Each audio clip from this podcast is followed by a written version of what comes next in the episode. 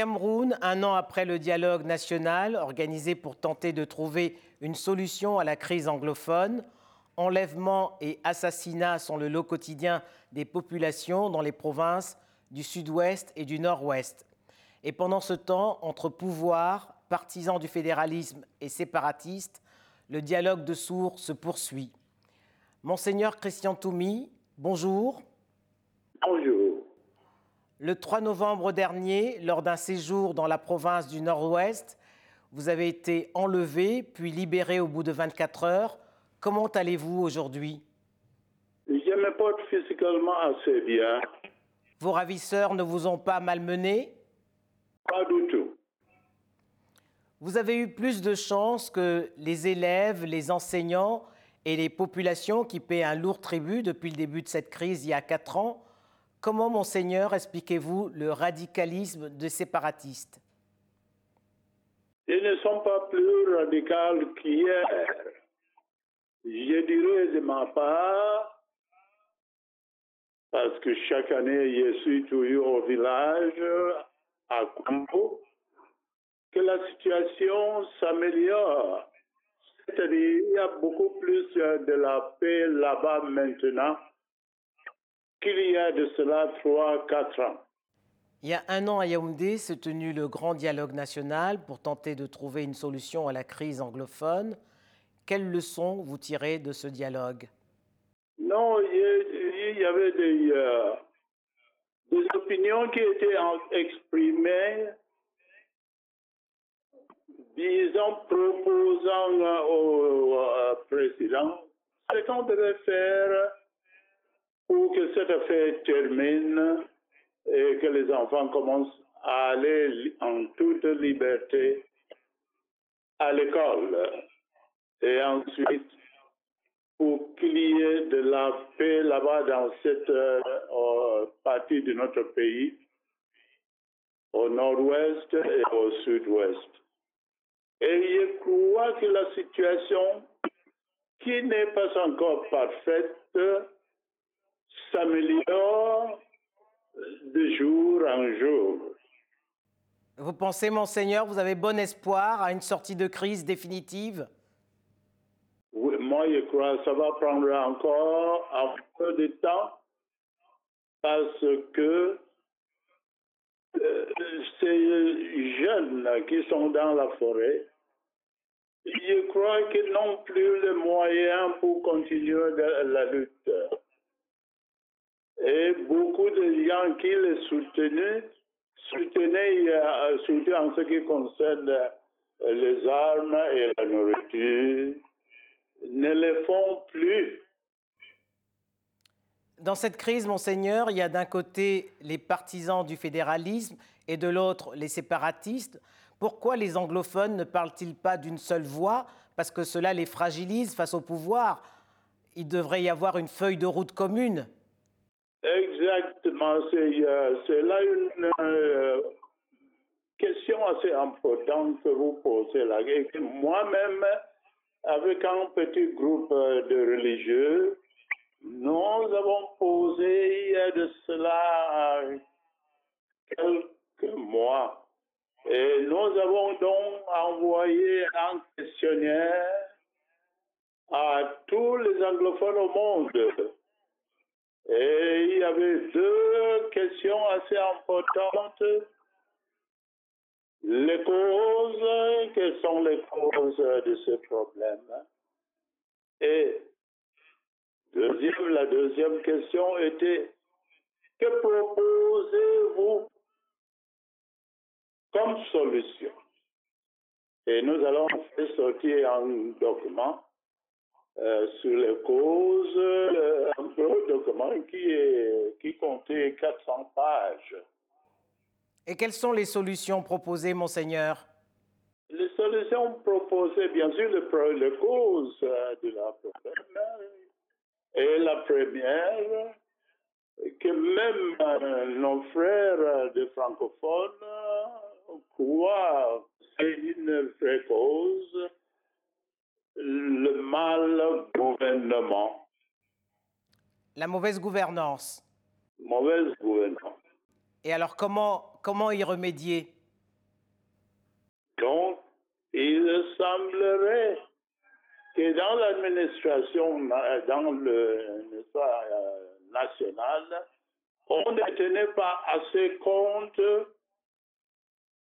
de la présence des anglophones dans le poste assez important aussi.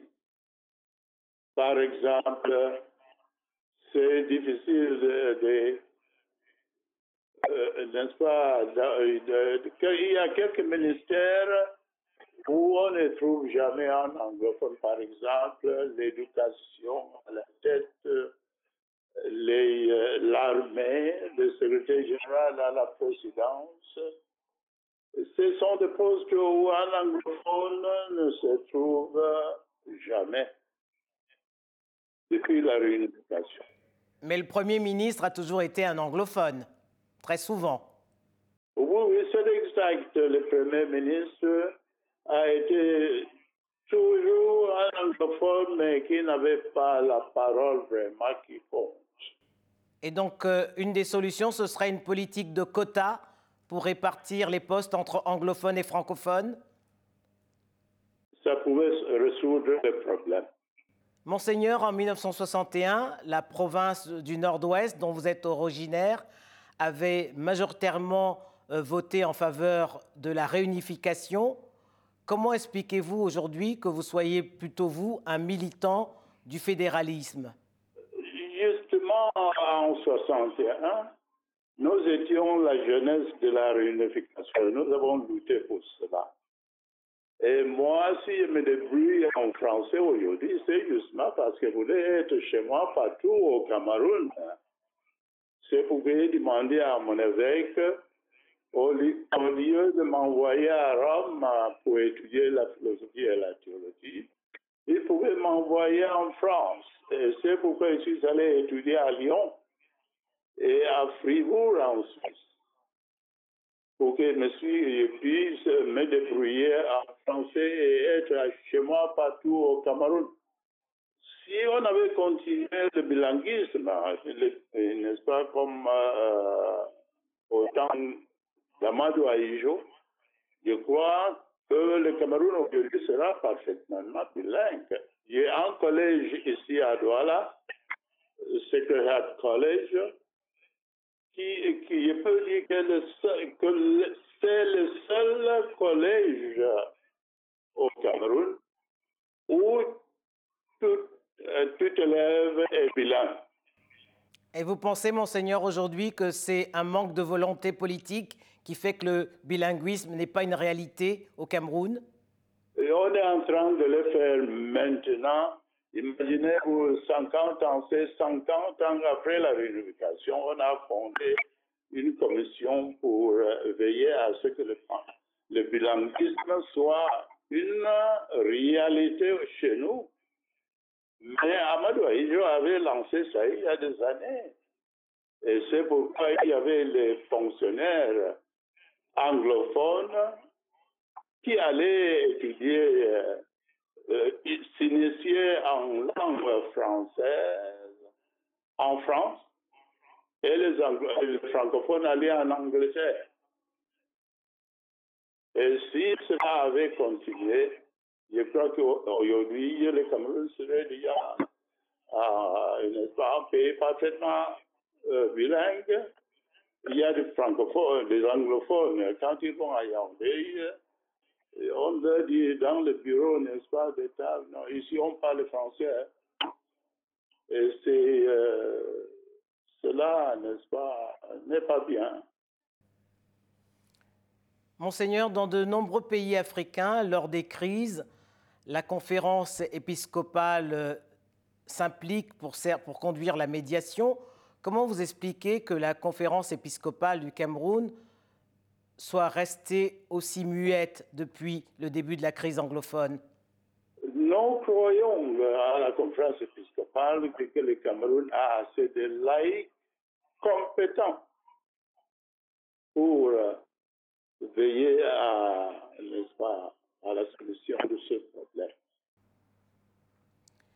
Il y a une dizaine d'années, Monseigneur, la section euh, camerounaise d'Amnesty International vous a décerné le prix de l'intégrité. Le 9 décembre dernier, on a célébré la journée internationale de lutte contre la corruption.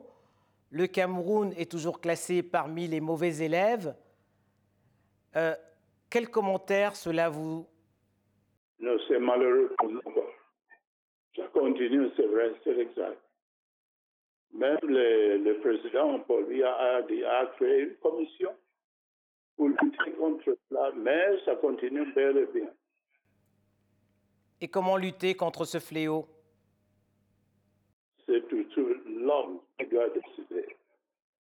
N'est-ce pas? Pour former l'homme, il doit accepter de se laisser vivre le, le principe le plus fondamental en, dans une ce qui concerne une vie morale. Faire l'effort toujours pour ne faire que ce qui est bien et éviter toujours ce qui est mal. Monseigneur, bien que vous soyez retiré de la vie active, votre voix compte toujours sur le continent. À l'aube de cette nouvelle année, quel message voulez-vous adresser aux Camerounais en particulier et à l'Afrique? Et euh,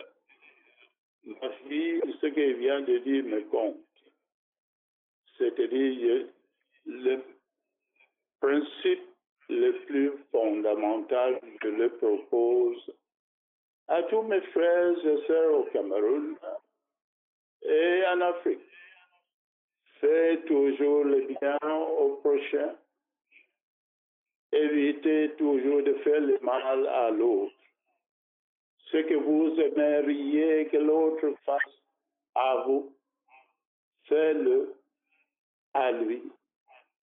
Ce que vous aimeriez, n'est-ce pas, que l'autre ne fasse pas à vous, il ne faut pas le faire à lui. Et nous vivrons comme frères et sœurs. Merci Monseigneur et puis surtout merci d'avoir accepté de faire cette interview en français. Et je vous souhaite bon travail.